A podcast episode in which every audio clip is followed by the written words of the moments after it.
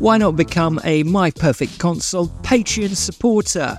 For just $5 a month, you will get your episodes early and ad-free, you'll get access to the members-only My Perfect Console community lounge, you'll receive guest announcements exclusively before the general public, you can pitch questions to future guests, download bonus episodes in which guests answer those questions, and vote in the annual My Perfect Console Best Console of the Year knockout competition, coming later in 2023. Hop along to www.patreon.com/myperfectconsole and become a supporter.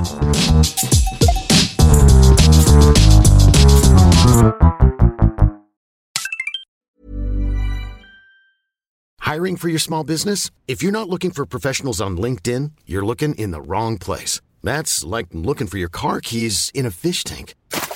LinkedIn helps you hire professionals you can't find anywhere else, even those who aren't actively searching for a new job but might be open to the perfect role. In a given month, over 70% of LinkedIn users don't even visit other leading job sites. So start looking in the right place. With LinkedIn, you can hire professionals like a professional. Post your free job on linkedin.com/people today.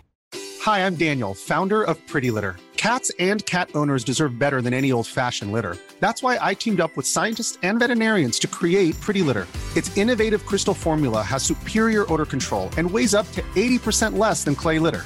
Pretty Litter even monitors health by changing colors to help detect early signs of potential illness. It's the world's smartest kitty litter. Go to prettylitter.com and use code ACAST for 20% off your first order and a free cat toy. Terms and conditions apply. See site for details. Burrow is a furniture company known for timeless design and thoughtful construction, and free shipping, and that extends to their outdoor collection. Their outdoor furniture is built to withstand the elements, featuring rust-proof stainless steel hardware, weather-ready teak, and quick-dry foam cushions. For Memorial Day, get 15% off your Burrow purchase at burrow.com/acast, and up to 25% off outdoor. That's up to 25% off outdoor furniture at burrow.com/acast.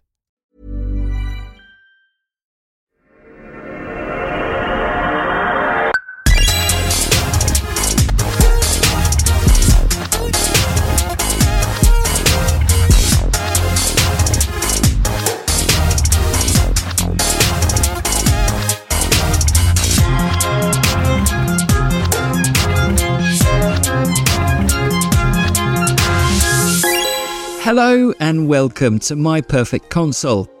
I'm Simon Parkin, and in each episode I invite a guest to pick the 5 video games they would like to immortalise on their very own fictional games machine. Perhaps it was the first game they received as a birthday present, or the one that so obsessed them it caused them to fail their exams, or maybe it was the only thing that got them through a difficult breakup. Games, a bit like songs, often become powerfully attached to a particular moment in our lives. When we return to them, they can become warp points to the past. So join me, Simon Parkin, for My Perfect Console.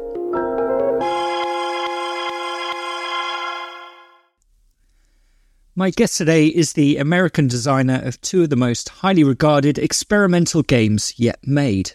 He grew up in Virginia, where his interest in hobbyist robotics led him to study mechanical engineering at Virginia State University. At that time, he started designing mods for Quake, which eventually led to a job at Naughty Dog, where he worked on the first 2 games in the Uncharted series. In 2009, he left the studio and moved with his wife to Japan. It was while travelling abroad that my guest had the idea for a game involving a passport inspector. The result, Papers, Please, sold millions of copies and won several awards, including the grand prize at the Independent Game Festival. His next title, 2018's The Return of the Obra Dinn, cast players as an insurance adjuster for the East India Company, trying to piece together the events that led to the destruction of one of its merchant ships and the crew's deaths. In a poll of industry experts for GQ magazine, the game was recently named one of the greatest yet made.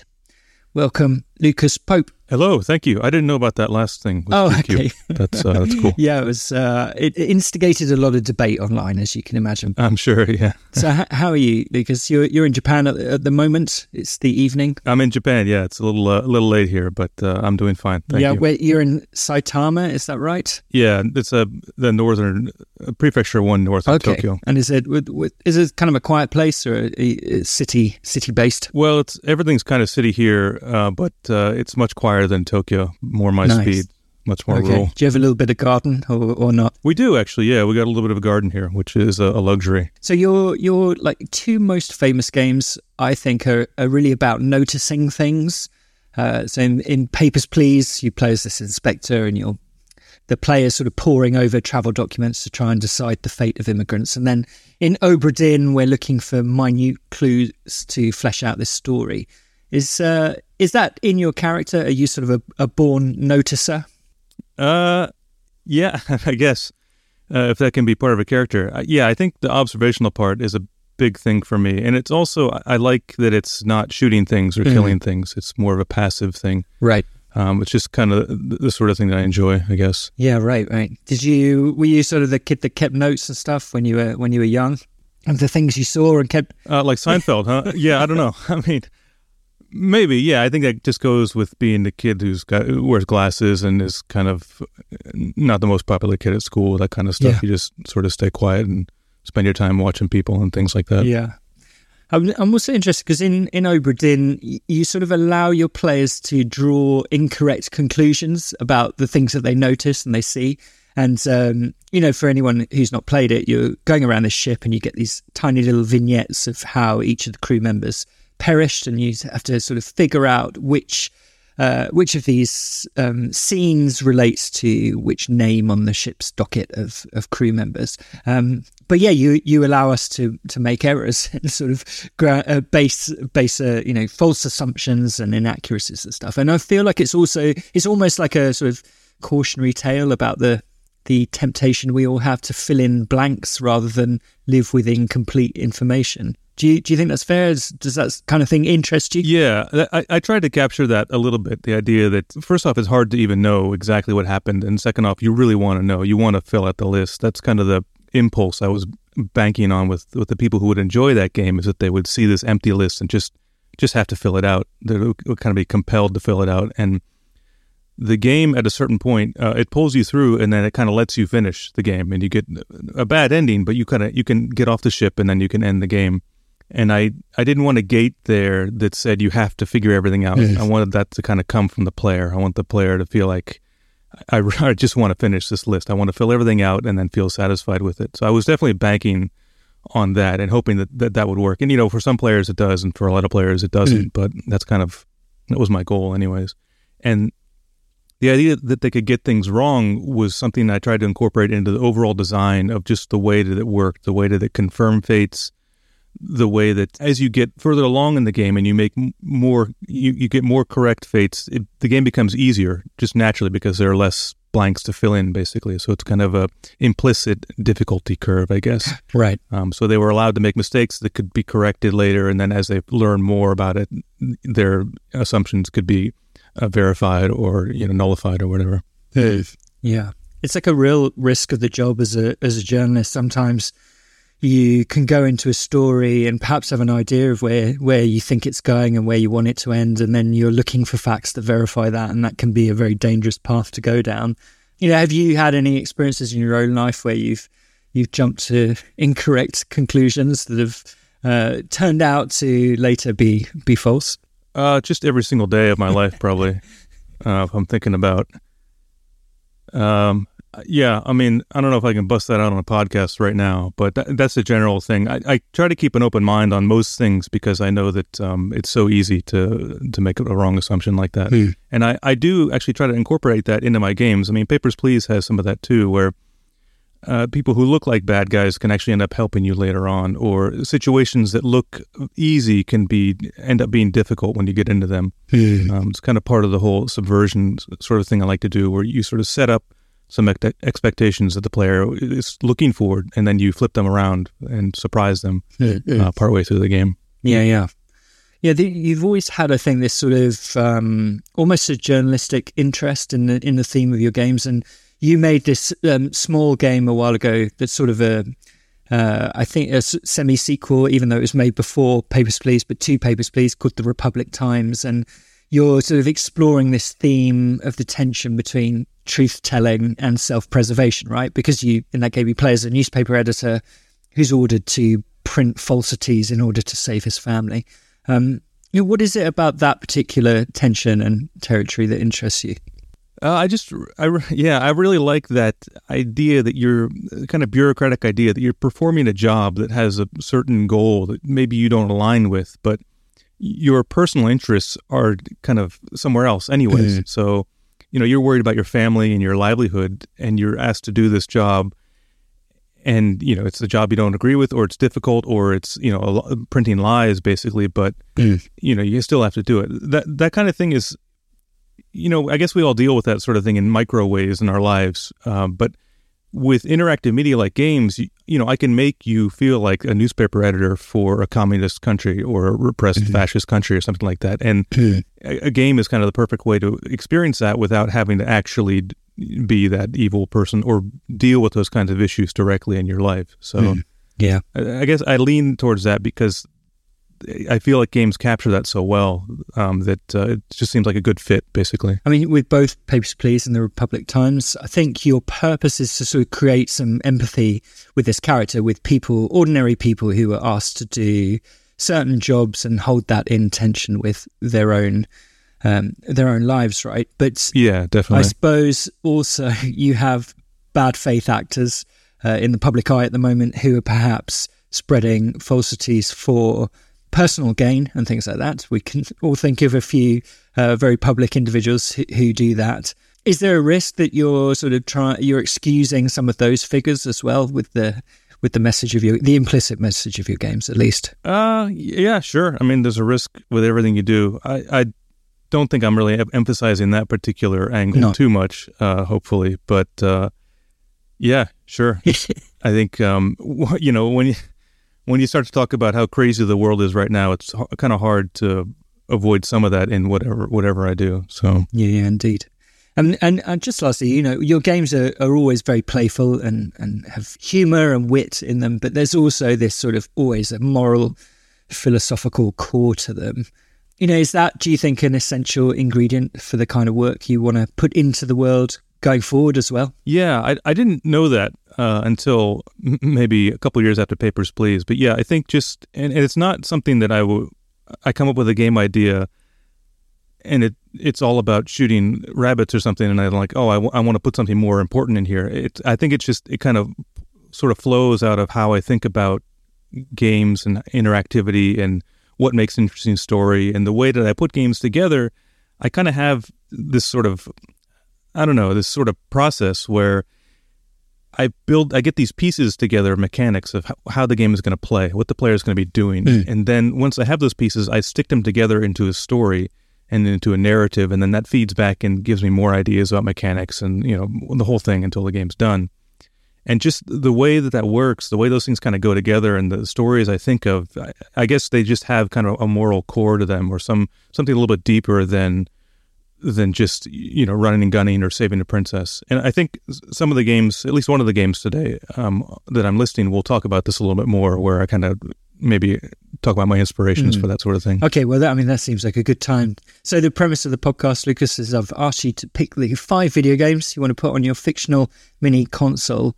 Can you tell us about this first game then, which is from 1987? I guess you were pretty young when you were playing this.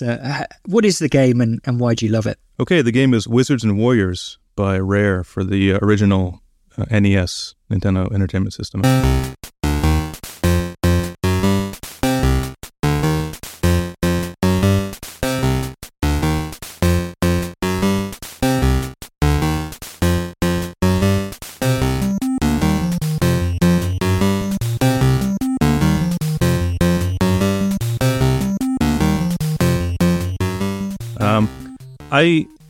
When I was a kid, I played a lot of Atari 2600, which was a lot of fun, but is kind of a different league from Nintendo, the original NES. And I remember one year our family had gone skiing on some skiing vacation somewhere, and the ski lodge had a Rampage machine. Rampage is an old arcade machine where this big monster that punches down buildings. And my brother and I played that a lot. It was a quarter for play, and we played it a lot when we were there. And then somehow the timing worked out that the NES was in the news at the time, I think it'd been out for a while by then, but for us, it kind of came to our attention then. And my brother and I decided, okay, we're going to put our money together. And we didn't have much money back then, but we're going to put our money together and we're going to buy an NES and we're going to buy Rampage for it. And it's going to be awesome. We'll play Rampage at home. But for some reason, we put our money together and our dad took us to KB Toys or wherever it was selling the thing. And we bought it. And I remember they didn't have Rampage or something. Like, there was some reason why I walked home with Wizards and Warriors instead.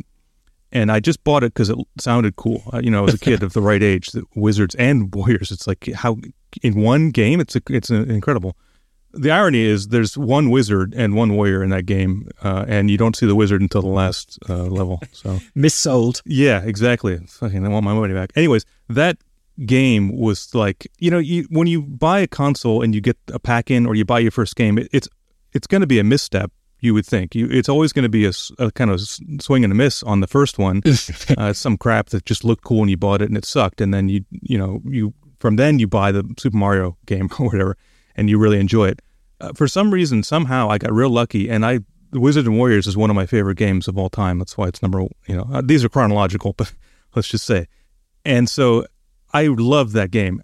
There's something about the music is excellent. It's a very I didn't know about Rare before. This was only their second Nintendo game, I think, and I wasn't privy to the whole Rare kind of thing in the UK or in Europe. But the music is amazing. The gameplay is very simple and easy. I always liked easy games, so right there it was right up my alley that I could play it and get really far. It was a real adventure, too.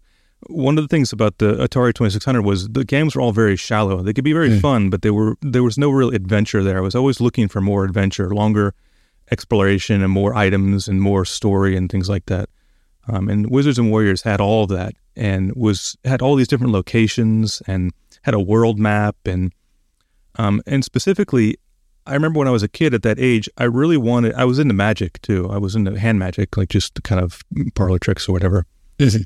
But I used to want to fly. And this is a normal thing, I think, for kids that you want to fly. Boys want to be able to fly.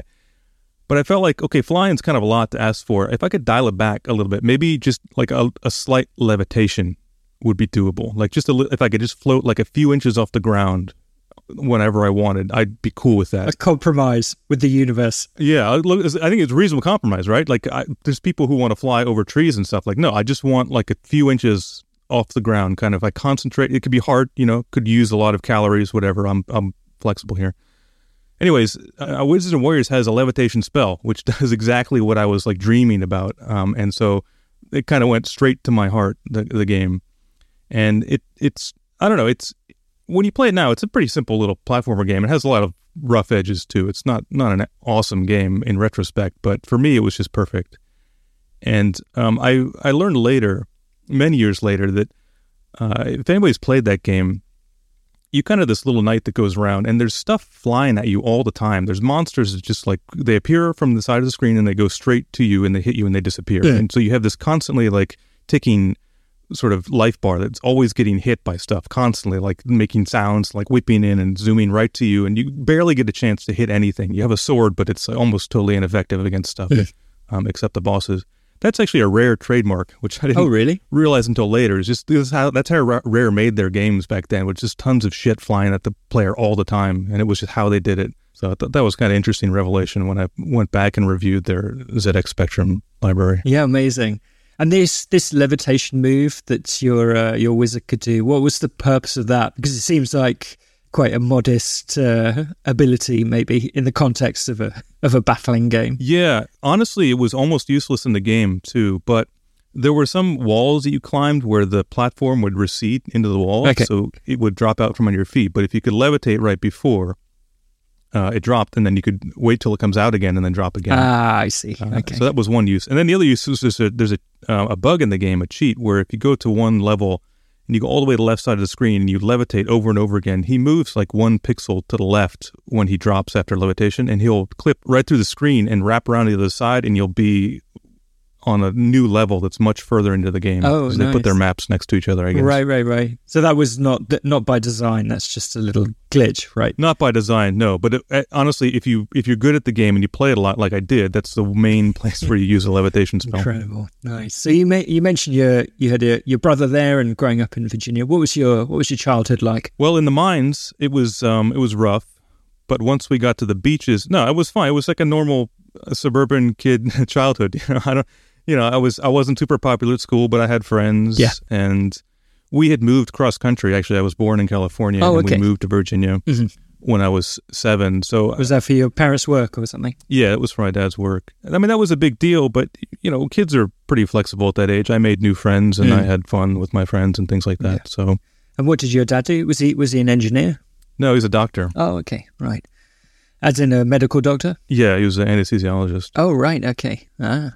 And so, but he was into mechanical engineering or robotics, is that right? He was into mechanical cars. He repaired old cars, basically, as a hobby. Okay, right. He was very good with his hands, very good with mechanical stuff like that, and very determined, I guess. A lot of that stuff, when you're dealing with mechanical things, they don't work for a long time, or they take a lot of just working with your hands kind of stuff. And if you give up early, then you'll never finish. So he never gave up on stuff. Right. Much like video game making. So I hear. Yeah.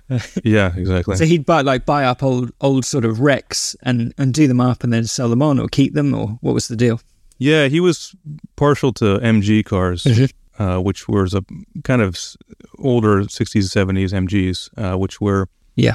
Relatively easy to fix up. I mean, in the scheme of things, they didn't have a lot of complicated electronics or things like that. And, you could bang out the dents in the bumpers, and you could put some Bondo on and sand it down, and you could rebuild the engine in a small garage. So yeah, they're sort of seen as good gateway sports cars, aren't they, MGs? Or at least in the UK they are. Yeah, right. Very zippy, very small, kind of like a little, they were a lot of fun once they're all fixed up. Nice. And was your mum around? Yeah, my mom was around. She was a nurse when we were growing up, and then she eventually retired. But most of the growing up, she was also a part-time nurse. Mm-hmm.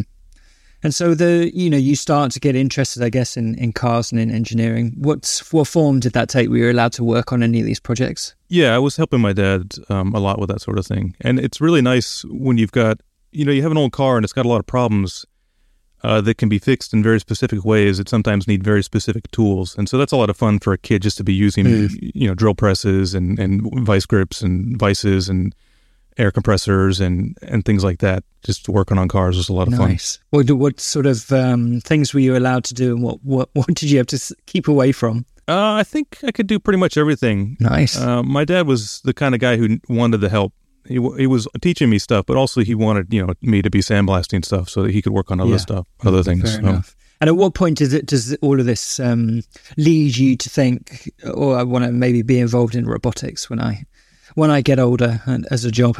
I think the key was my interest in magic when I was a kid. Right. I felt like I could build cool things with small micro robots, basically. They could do interesting, cool things like a magician might do, basically. Oh, nice. Did you have anything in mind?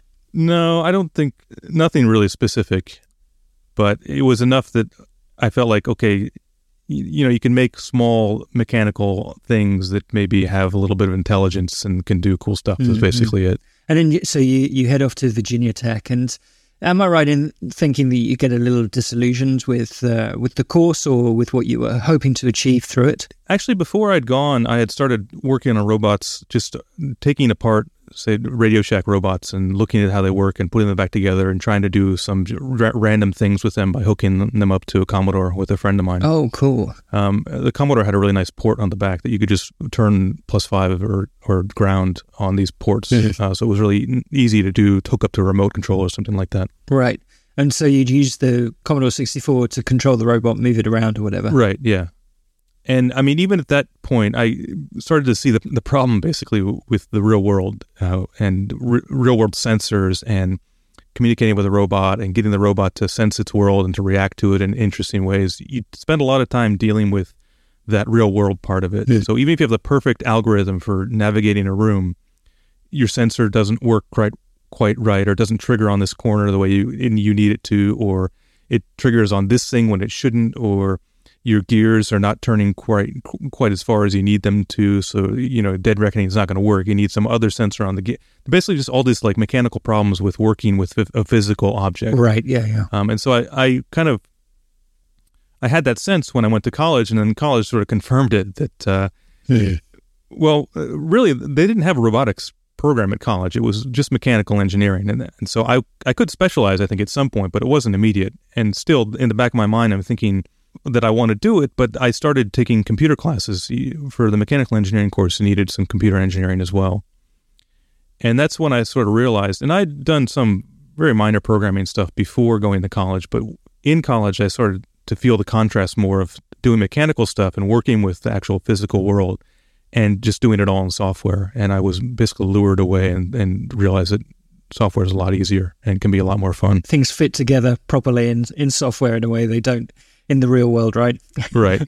Yeah. Okay. This seems like a good time, Lucas, to come to your second game, which I believe was for the Mac. Can you tell us about this one? It came out around the same time as Wizards and Warriors, in fact. Yeah, it came out at the same time, but I didn't play it until a little later. This is Dark Castle.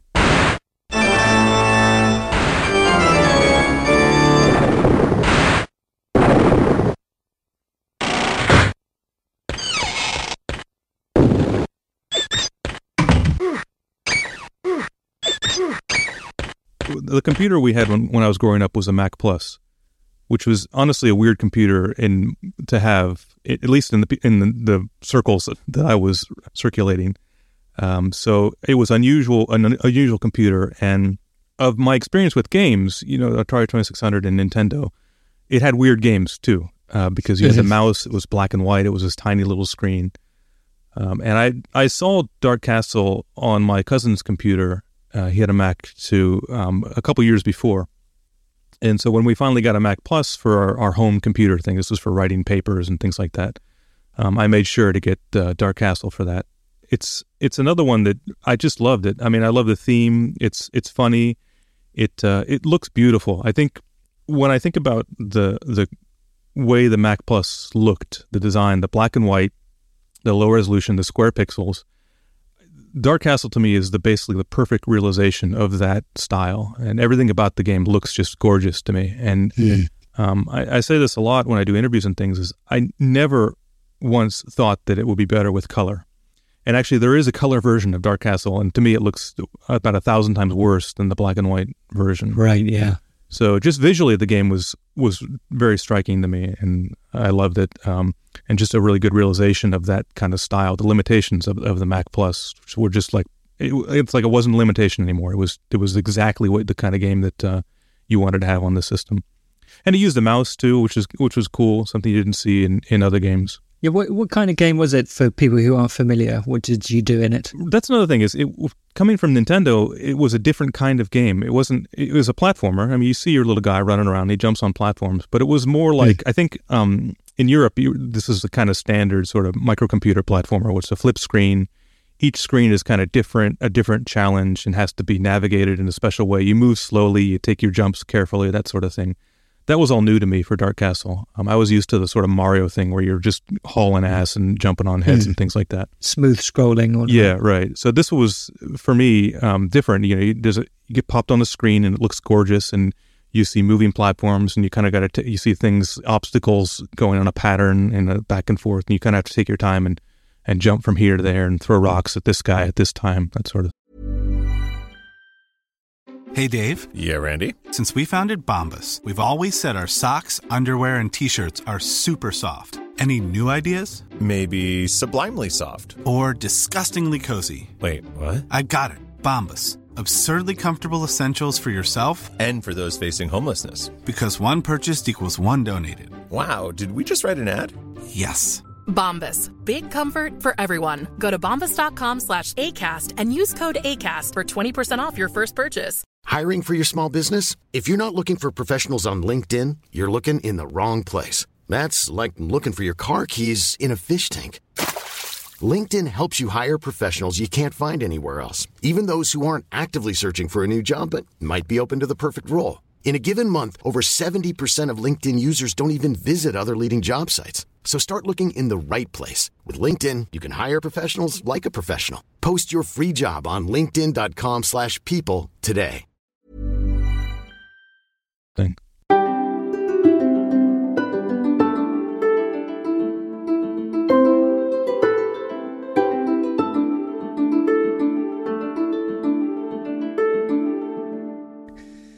Okay, well, so you do start making these mods for Quake while you're at Virginia Tech or just shortly after, and end up at this company called Real Time Associates, which was specializing, I guess, in so-called serious games, which we don't have too much of these days. But back at that time, they were quite an interesting, fertile area, weren't they? And you were making games like, for example, Remission, which was a shooter designed to encourage children to take their chemotherapy medication. What made you take that job when you'd been working on mods and, I guess, more traditional video games? Taking that job meant moving from Virginia to LA. So honestly, I was just glad to get a position out there, in the industry.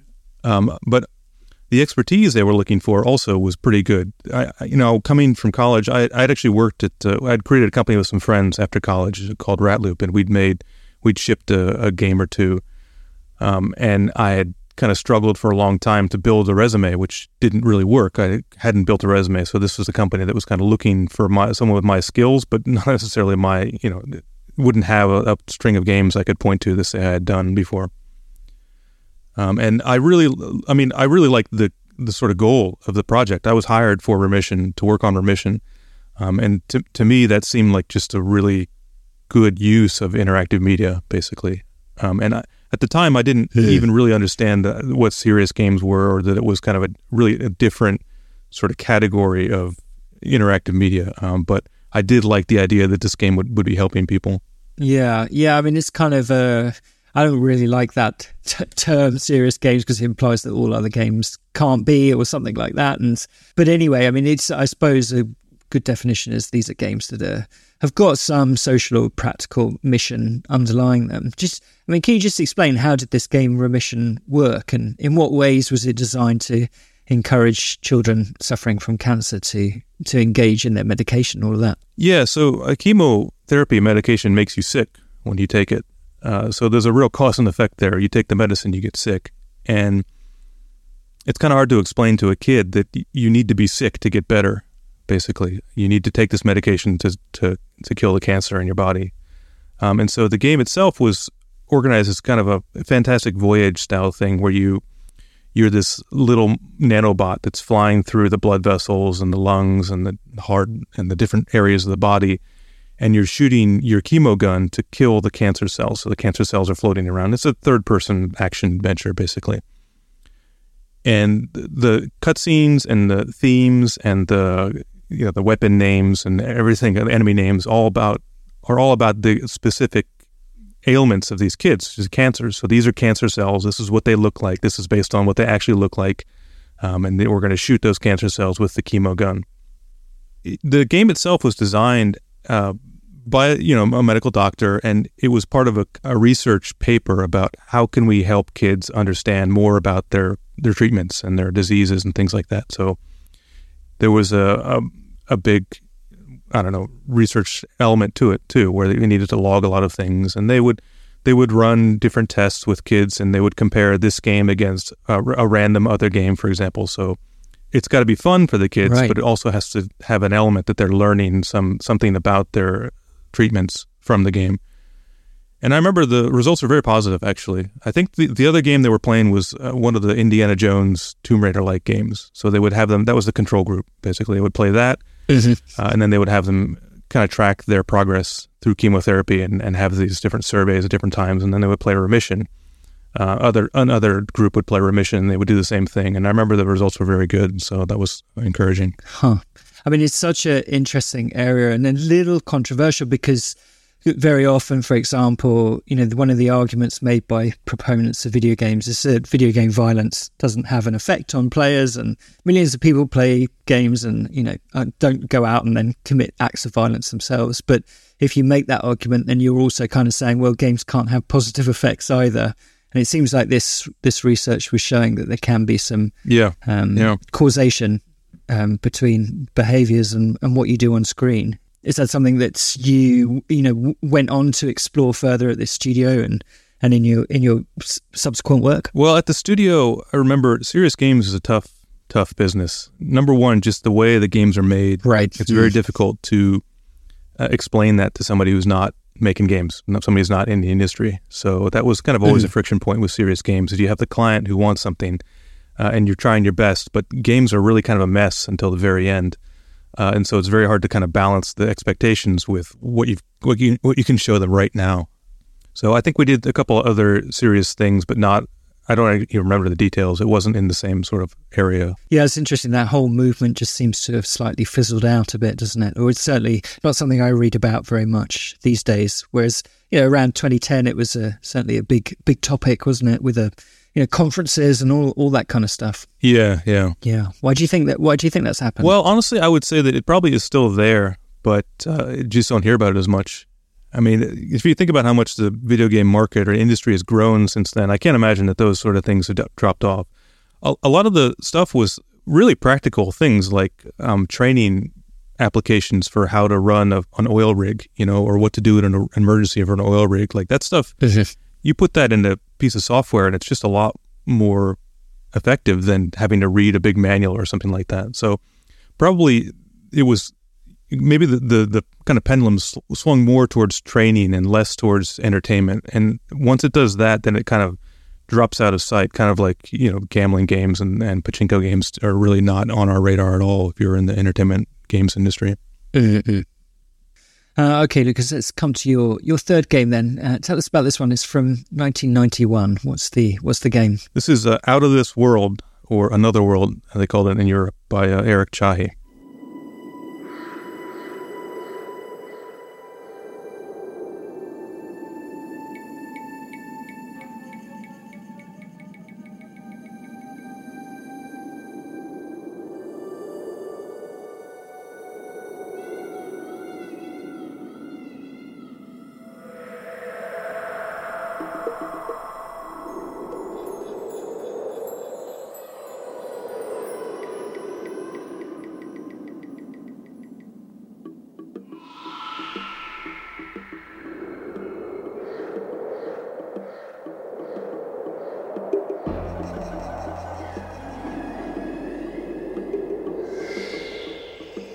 Yeah, the great French designer. So, yeah, tell us, where did you encounter this game? I don't even remember, but I played it on DOS first, which was, I think, a little time after it had come out. It came out on Amiga first, I'm pretty sure, and then I played it on DOS after that. And it was, again, like nothing I'd ever seen.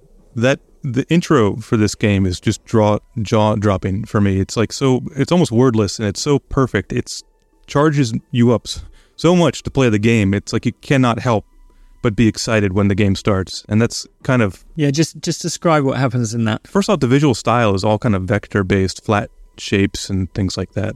And it's animated smoothly, which is also something you really didn't see that much back then. A scientist drives up to his lab and starts an experiment, and the experiment goes wrong, and you're zapped to another world at that point. And when that zap happens is when you start to play. And it's really powerful because you actually don't even know you're playing when it happens. It's very like smooth kind of transition, but when you're the right age and you see something like that, it's just so fucking awesome. You cannot help but be impressed by it. Yeah.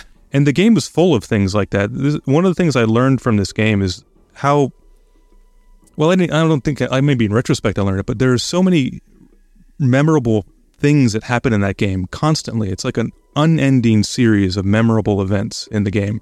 Yeah, there are some core mechanics to it, but there's just like every scene has something new and cool in it, and yeah, it really blew my mind at the time, and I couldn't believe it was one guy first off that did it, and I couldn't believe that it's almost like one of a kind. There are not a lot of other games sort of imitated it, but never really. They leave out big swaths of what was in Out of This World, in my opinion, and it's kind of like unmatched for that period. Yeah, it's got such a memorable aesthetic, like you say, and feel, and yeah, it does, I think, in a way feel quite European as a piece of game design, which sounds like a strange thing to say, but it does have it feels like it's coming from a slightly different tradition, right? Yeah, it's janky as hell. I think that's what you're trying to say. It's very janky, and it's like there's a lot of things that are frustrating about it. It has that sort of cinematic platformer element where you got to do the right thing at the right time or you die over and over again. Mm. But for me, that was always very forgivable because the overall effect of the whole game is just so cool.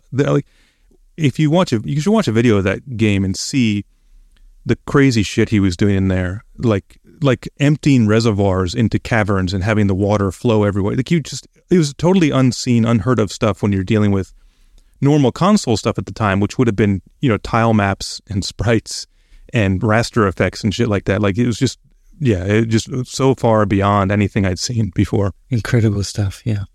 So you leave the company, Real Time Associates, and you go and join the very famous studio Naughty Dog, where you start working on one of their most famous series, the Uncharted games. How much did you know about what Uncharted was going to be when you accepted the job? Almost nothing. They had released one teaser trailer of it. It looked like kind of an Indiana Jones in the jungle sort of thing at the time, which I thought looked awesome. It's great. I would love to work on it, and that's basically what happened.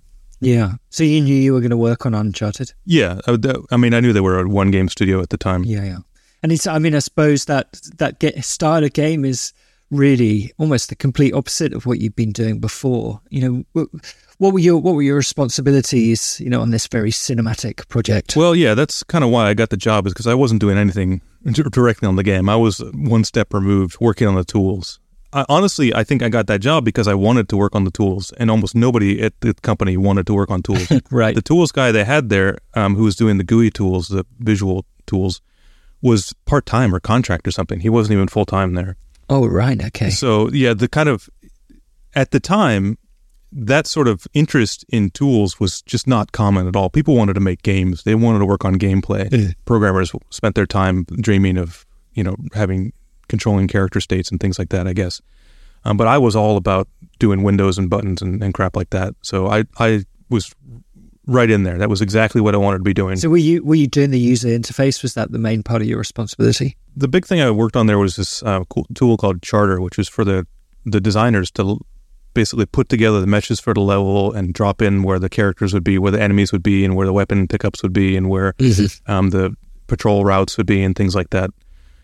So it was a 3D tool, editing tool, basically, simplified to a certain level. How much were the designers saying to you, oh, look, we want to be able to do this, and then you have to go away and code it? Was that the sort of relationship? Sort of. When I started, the tool they were using was built into the game. So they would have a PS3 controller, and they would be moving it around to move the camera and place items in the world. And then they would press a button, it would save it to their computer or something across the network, and they could load it up again on the game itself. If you know anything about PS3 at the time, there was no memory and no cycles to spare for the tool like that being built into the game. So it needed to come out immediately. And I decided, for some reason they gave me the authority to make this call, but I decided it's going to be an application written in .NET on a Windows machine instead. And it's going to save to a format that gets into the build system that way. Right, I see. And for a long time, I actually maintained this sort of link to the game so that they could sort of have a little bit of what they had before. So if you fire up the game and load the level, and then in the editor, you could control the camera and the level in the game, or I don't know, there was some weird concession there that eventually got torn out. Because it was sort of my very different solution to the problem of building levels, it was my bridge to, hold on, there's a metaphor here, my hill to die on. There we go. Right. Mm-hmm. Which means that designers wanted stuff, but they didn't really know exactly what they wanted because they didn't know exactly what I was building. So my brilliant idea was, I'll just build it and then give it to them and they'll like it. Yeah. And that worked to a certain extent. But I come from the Macintosh or the Apple field of software design, which is that it's better to be limited than to have every possible feature that you could ever want. Right. And so a lot of the time I was turning down requests for different features in the tools because I thought, well, I'm one guy. I need to maintain this tool and that tool and the other tool, and it's really going to spiral out of control if we start adding all this stuff to it. Right. And furthermore, if everybody gets their own little pet feature in there, then it's kind of like you're all using different tools. And I think it's better if we all use kind of the same processes and the same general pipeline. Oh, that's so interesting. But I mean, right decision, obviously, but not the kind of decision that always makes you popular among the level designers and things. Were there any points of tension there? I think one or two, but I was still very responsive to things. You know, if they want, a lot of times, and this happens with game feedback too. People recognize a problem in the game. There's something they don't like about the game or a tool, and they come and they explain the problem, you know, which is great, and then they give you the solution to the problem. And that part, you know, okay, awesome, love your idea. I'll solve your problem, but not like that kind of thing. And so I spent a lot of. I mean, I felt like at the time I took my job at Naughty Dog, I knew about design, maybe not a lot, but enough. I knew about art, and I knew about programming, and I knew about sound too. So I had these this kind of toe dips in a lot of these disciplines enough to know generally, or at least to think I knew generally what could help these designers, what could help the artists, what could help the sound designers and things like that. And so I wasn't just a programmer engineer approaching this as a programming problem. I was kind of thinking from the design side, what really do these guys need? Do they need a third dimension on all their placements, or can I just snap it to the ground, for example, and save everybody a ton of trouble from having to navigate in full 3D? Right. So it was like lots of little decisions like that, which, you know, if it didn't work for the designers, I would have changed it. But luckily, most of it worked pretty well and it ended up not needing a lot of changes. It strikes me, Lucas, you're such an interesting character in terms of your skills, because you're here working on this Hollywood blockbuster cinematic game, but you're really in the weeds with the technical stuff. And yet all the games you make later on, they're almost literary in the sense that, you know, they're all about the themes and the ideas behind them. You know, where do you get all of this, these various skills from, these various interests? There's not many, maybe I'm talking in stereotypes here, but perhaps there's not many programmers and engineers that also can do subtext and novelistic techniques as well. Where's that come from? Yeah, where does that come from? Good question. I think the best way to talk about this is to flip it the other way around. And basically, I started out with an interest in engineering, art, music, sound, and design. Those are the things I kind of liked to do when I was a kid before I ever started making games. And if you think about where I can bring all that crap together, games are basically the best chance to bring all it all together. Yeah, the melting pot. It's just like everything that I like is in games. If I just started doing movies or writing books, one element of that would have been missing. So games are just kind of the perfect place for me to land. Yeah. Incredible. Right, let's come to your fourth game. Are we on the fourth one? Yeah, we are. Yeah. So this is from 1998. Tell us about this game. This is Thief by Looking Glass.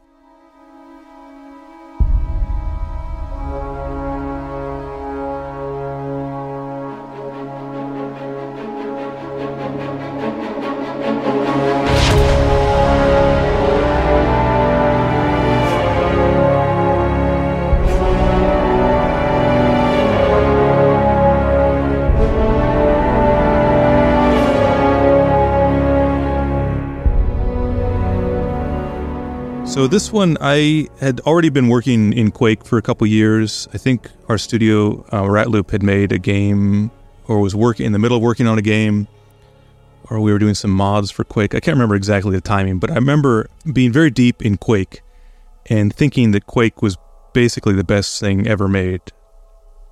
It's not on this list, but it's still pretty good. And then playing Thief, and it was also, Thief was like such a blast of fresh air compared to my experiences with Quake. Quake looks amazing, but it's gameplay-wise, you just run around shooting things the whole game. That's it. Thief was something very different. First off, it looked different. It looked weird. It was crappy in really strange ways that appealed to me, basically, visually. It had these really low-resolution characters, but they moved with motion capture. They were all motion captured, so it looked really cool to me. And the textures were they looked like scan textures, whereas Quake was always hand-drawn. But again, looked amazing, in my opinion. On this list, anyways, Thief is the first game where I was playing it as, or noticing things about it as a game developer, because I'd been making games by that time. And Thief is a very systems-based game. You're a thief, and you're stealing trinkets from mansions and castles and things, and The systems are very simple. You know, you can sneak and there's a light gem so you can see we're in the shadows and not, and there are guards that are on patrols and have very simple AI, and there's a pretty in-depth sound system that so the guards can respond to sounds you make and you can hear sounds in different ways. And that kind of systems-based thing was very, I don't know if it was new to me, but at least coming from Quake, it seemed like had so much potential. And they really used it, they utilized it perfectly in that game. Because they have these systems and they sort of build a contract with the player at the beginning. Okay, you're going to be stealing small stuff. You're a cat burglar, you're going to be slipping into places, stealing trinkets, and then slipping out. Mm. And they build a whole narrative, interesting narrative about those specific mechanics and those specific systems that they're having the player do the whole game. And so it's not like a cutscene that, you know, Mario is saving the princess, which is his main goal, but he's jumping on mushrooms' heads to do it. There was a real like synergy between the story and the mechanics in Thief that I hadn't seen before or quite understood, I guess. Yeah, it's very popular with level designers and a lot of indie game designers like it very much, don't they? So yeah, another thing I really liked is that you can play non-lethally.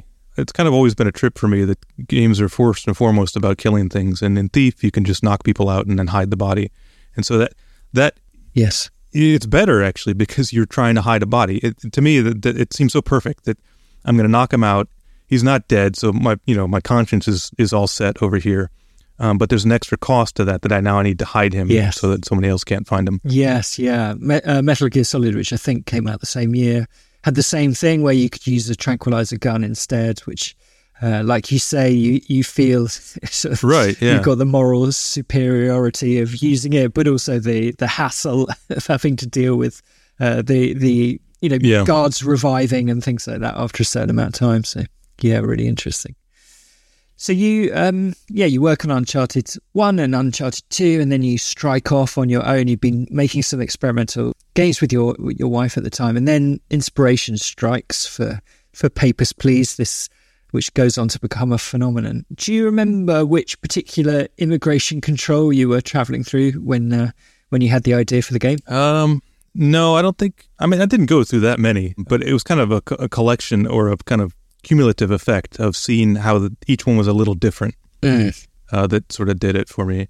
And also, there was actually one moment, and it wasn't immigration, it was customs, which is a step after immigration, usually at the airport. And I'd been in Japan for a while, and I was coming back to the U.S. to visit somebody or something. And the customs agent, when he checked my thing briefly, because they never check it thoroughly, he just said, "Welcome home." And at that time, I considered my home to be Japan because I lived there for a while. But just kind of hearing that and feeling that sort of welcomeness had an effect on me, because I know, you know, immigration is all about usually going somewhere that you're not welcome. And kind of feeling that welcomeness sort of made the whole situation, I don't know, noteworthy for me, that I was thinking about it more after that. Right.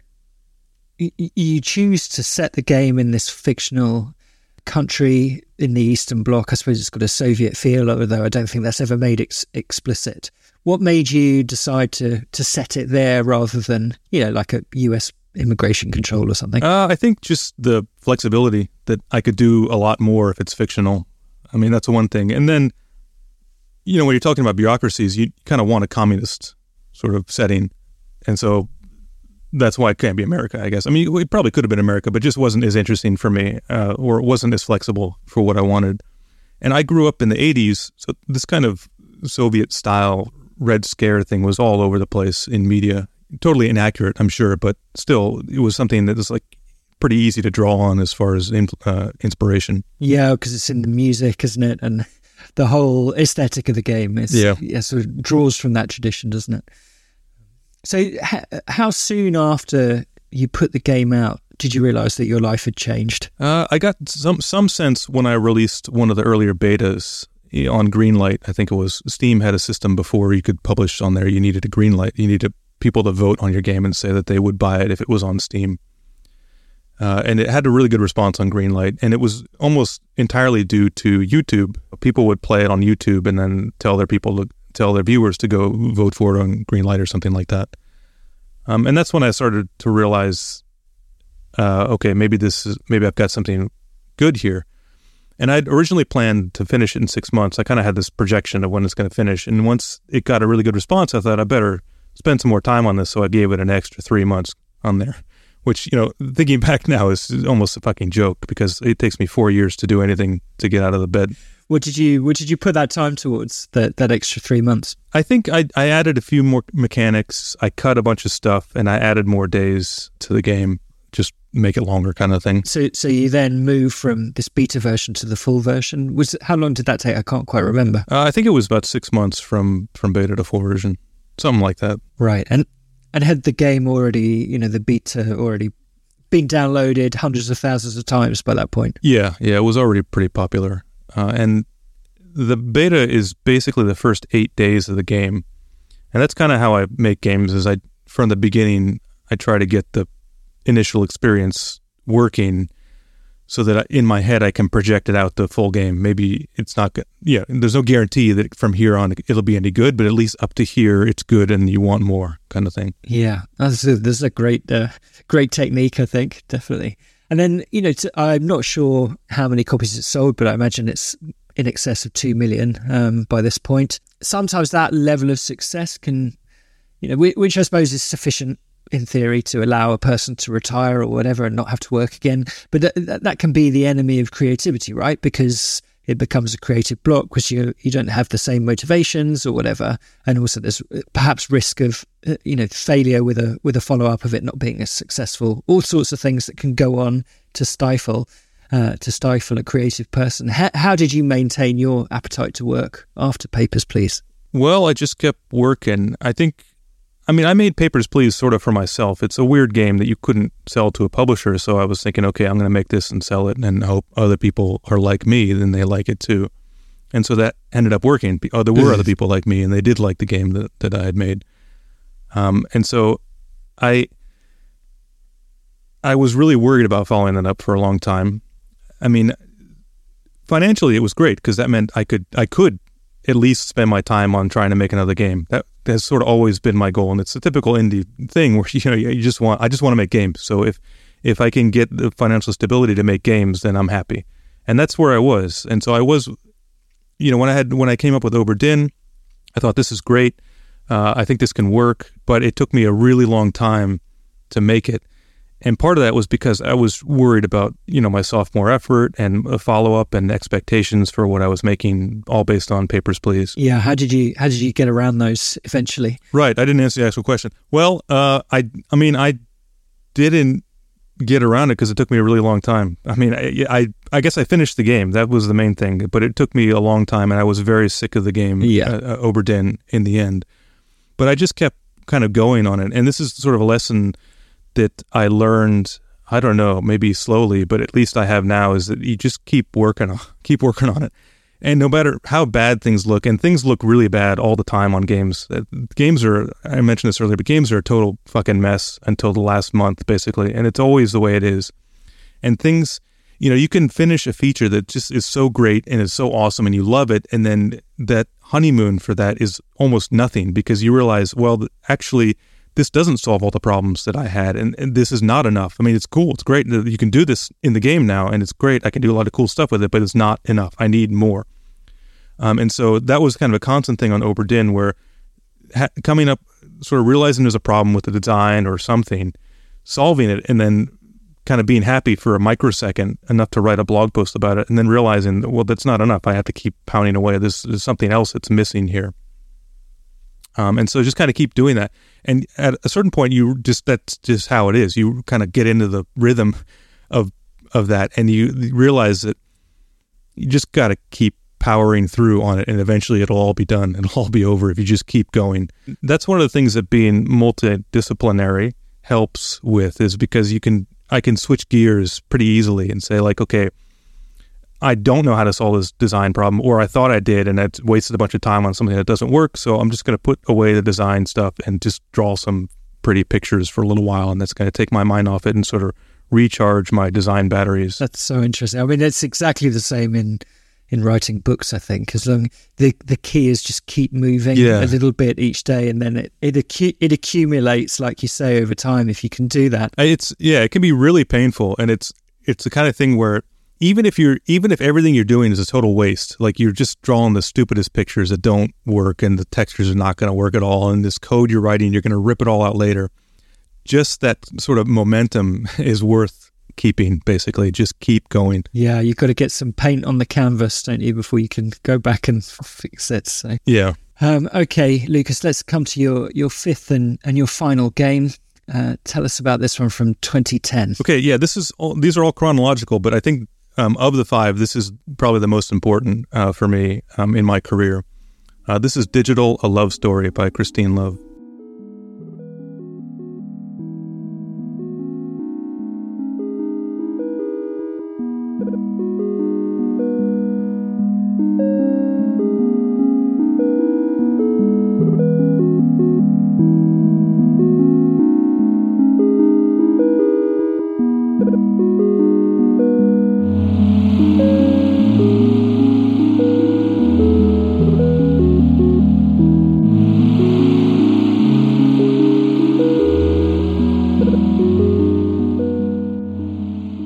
This is kind of a very small game, freeware game even. She released it for free, I think, right away when she made it.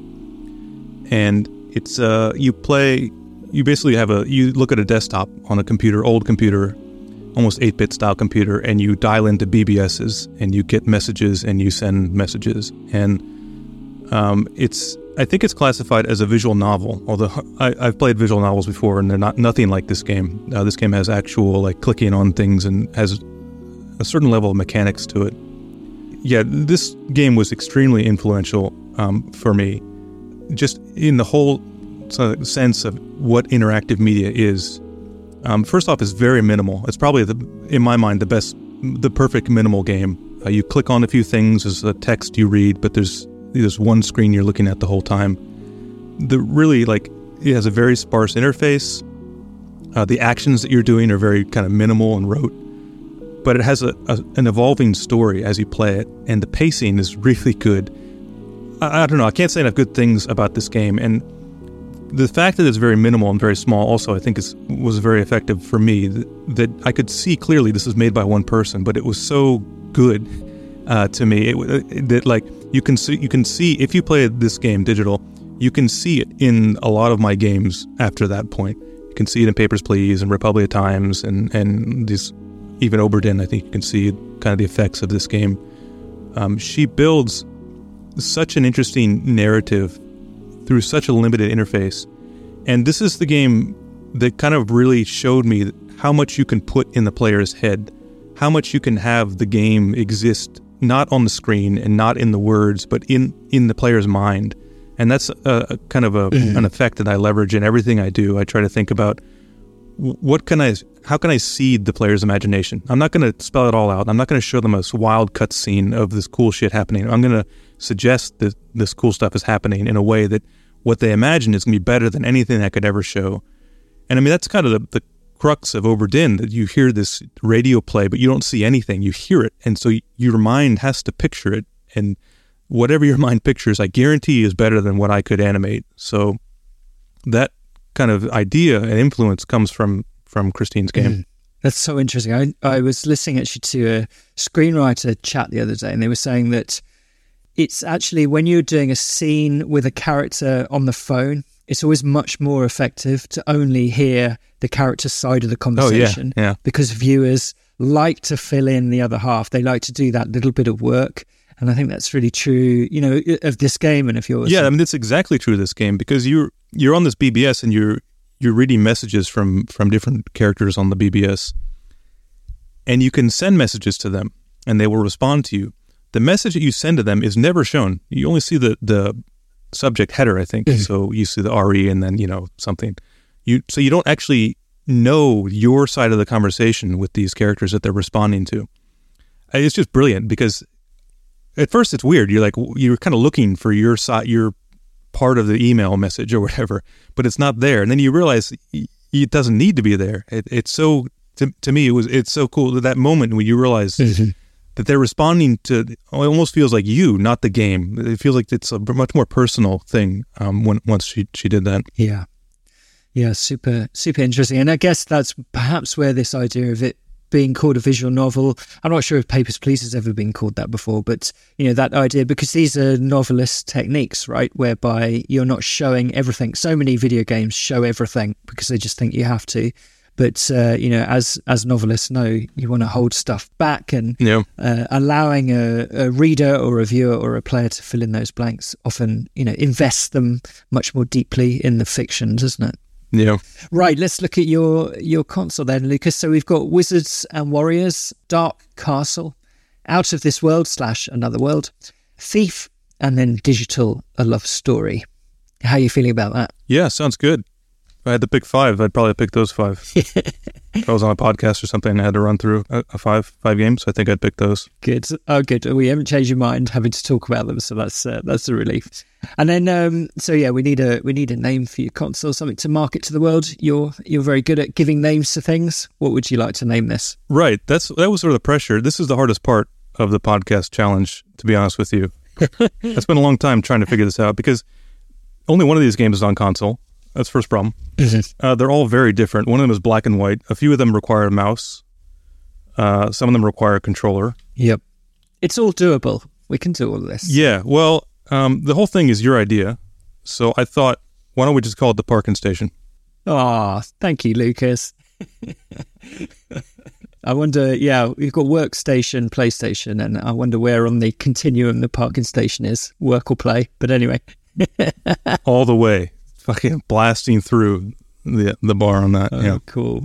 All right. Well, just before I let you go, Lucas, so I read an interview with you earlier this week where you were talking about Obra Dinn, and you've alluded to it in this chat as well, how the game's scope just sort of grew and grew until you felt it was starting to squeeze out some other important aspects of your life, which I think lots of creative people can probably relate to that feeling. You know, how since then have you maintained boundaries, I suppose, if that's the work, so that your work doesn't take over your life? Is it possible? Yeah, I guess you're assuming it hasn't taken over my life, my work. Okay, we'll start with that. I guess, yeah, we can lay that down. Well, with Obra Dinn, there was a lot of stress and pressure from the follow-up for Papers, Please. Once I shipped Obra Dinn, and people liked, I guess the pressure kind of released a bit. So there was less pressure on me to produce, basically, after that. So, I mean, I've really just become way less productive since the way that I'm dealing with that, which has its own problems. You know, I'm generally kind of want to stay productive, but with the pandemic the last few years and then the growing kids and things like that, I've basically just said, well, I'll try to maintain the two games that I have, which is a lot of work on its own, and I'll try to maybe start something small.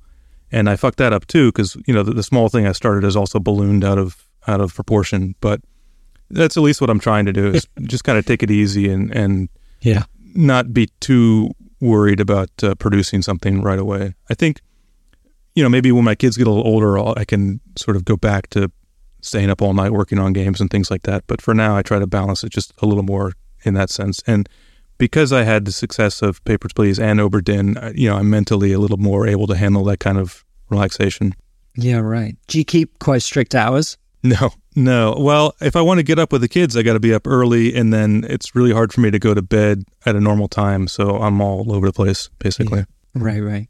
And then can you talk about your next project at all? It's a version of it is out on your website, isn't it? Yeah, it's called Mars After Midnight, and it's for the Playdate, which is a small yellow console with a crank on it for the interface as an input mechanism. And it's black and white, which is the first thing that drew me to it. The console itself is just black and white pixels, and then the crank kind of is sort of like a. For me, it was kind of like the Wii moment when, as a game designer, you see the Wii controller for the first time, and you just kind of get these ideas. When I saw the crank, I thought, okay, I got a few ideas for that. And, you know, I thought, okay, it'll be a small project because it's a small device, real simple. But that's the kind of thing where it's taken me a lot longer than I expected. Yeah. And then any plans for what's on the other side of that? Not really. I think I need to figure out a way to incorporate AI maybe in my development. Working as a solo developer, I'm always kind of looking for efficiencies in the way I design or the way I program or something somewhere in the tools I make. And I feel like if I don't maybe start using AI, then I'll regret it. basically. But at the same time, right now I don't know how I could use it. I just feel like, okay, I better try to do something with it. Yeah, which particular area do you think you could use some AI assistance with? Yeah, I don't know. Right, like that's the thing. Maybe programming. It's hard to say. Maybe I feel like if I did anything with AI, I would want that to be an element of it. I wouldn't be trying to just get textures out of it. I would want somehow the AI to be incorporated. The fact that it's made from AI would need to be important.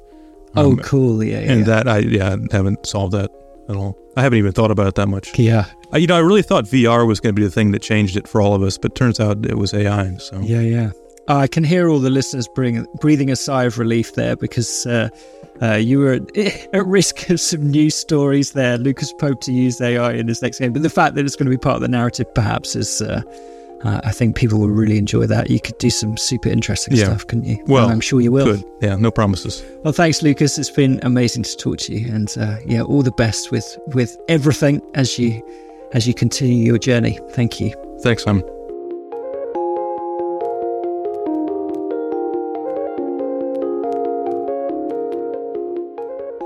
There we have it, Lucas Pope, everyone.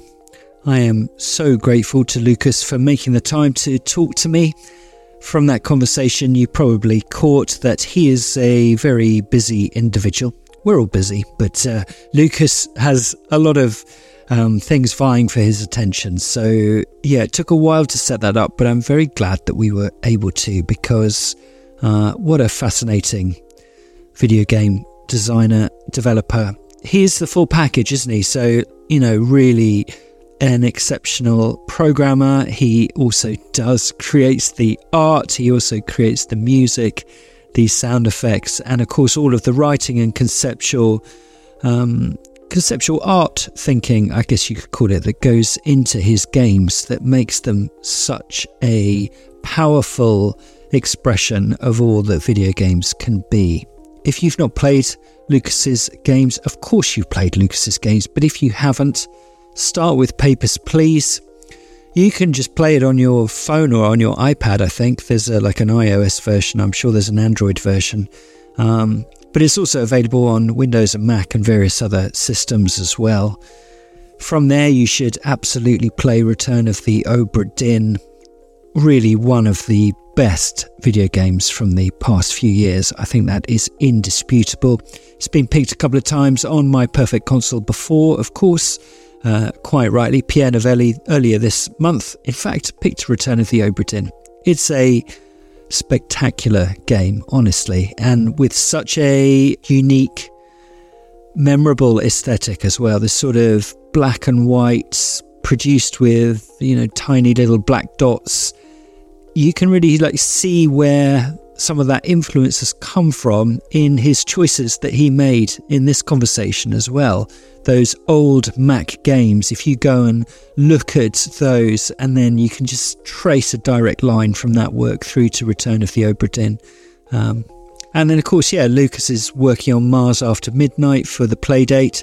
The Playdate, if you don't know, is sort of a toy made by Panic, I think it's made by. It's quite a unique looking device, a little bit like a Game Boy, but with a crank that you literally crank one way or the other to, that can be used as a control mechanism in the game. So it's quite a unique, interesting little system there with some fascinating games on it as well. I believe previous guest of the podcast, Jörg Tutell, has also made a game for the Playdate. So yeah, one to look out for there. And of course, how exciting to hear Lucas talking about the areas that he's interested in for his next game, that he is eager to explore the potential of artificial intelligence, not only to help streamline the process, but also as a narrative device as well for whatever he makes. And I'm sure he's going to crack that particular nut and find the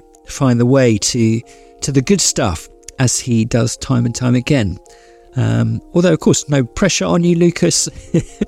He talks eloquently there about feeling the pressure of a sophomore effort after such a tremendous success as Papers, Please. Lots of people who have successful first projects often feel that, don't they?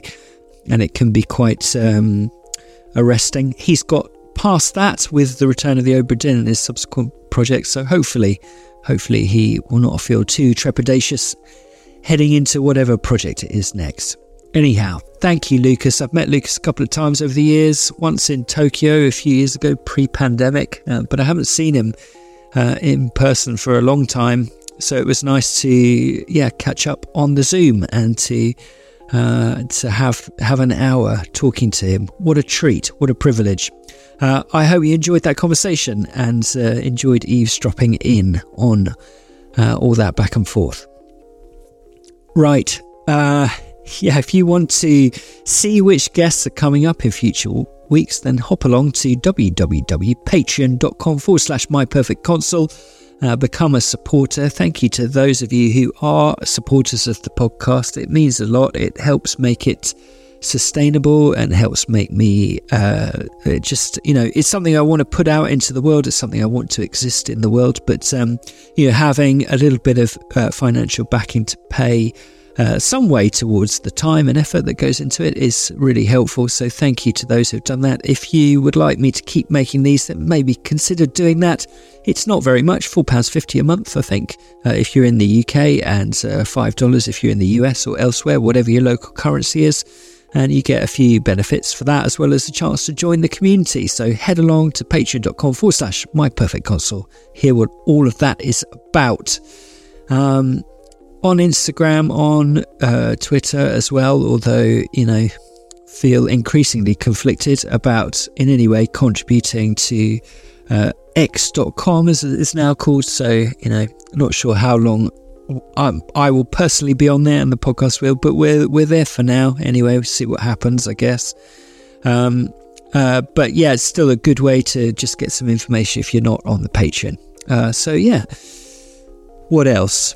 Next week's guest. I've started, sort of talking about who next week's guest is going to be on here. I don't know if that's a good thing or a bad thing. You can email me to let me know, myperfectconsole@gmail.com. I think it's quite nice to give a heads up to those of you who make it this far into the podcast. A little bonus for you to hear who's coming up next. So next week we've got Meghna Jayanth, who is a narrative designer and writer for video games. She wrote the incredible 80 Days, based on the Jules Verne novel Around the World in 80 Days. You may remember, if you're a regular listener, Stella Wisdom, curator for the British Library, picked 80 Days for one of their choices, and the game has been displayed at the British Museum, the British Library. Did I say the museum? At the British Library, as part of their current exhibition that's going on there about digital preservation. Anyway, Meghna she's a smart cookie and has, written some fantastic games, not only indie stuff such as 80 Days and Sunless Sea. She also has worked on Horizon Zero Dawn, the blockbuster made by Sony, and she's got a new game about to come out imminently that she's contributed to, Thirsty Suitors. I think that's out in a couple of weeks. So yeah, seems like a good time to speak to Meghna, and Anna was very grateful to have the chance to do that. So yeah, you can tune in next week to hear all of her thoughts and her 5 game picks, which are very good, and you can also listen to her fantastic insights into not only game design but also narrative design and writing for games. So yeah, be back next week with Meghna. Tune in and you can listen to her discuss her 5 games, and we'll add one more perfect console to the big old pile of perfect consoles that we are amassing. Until then.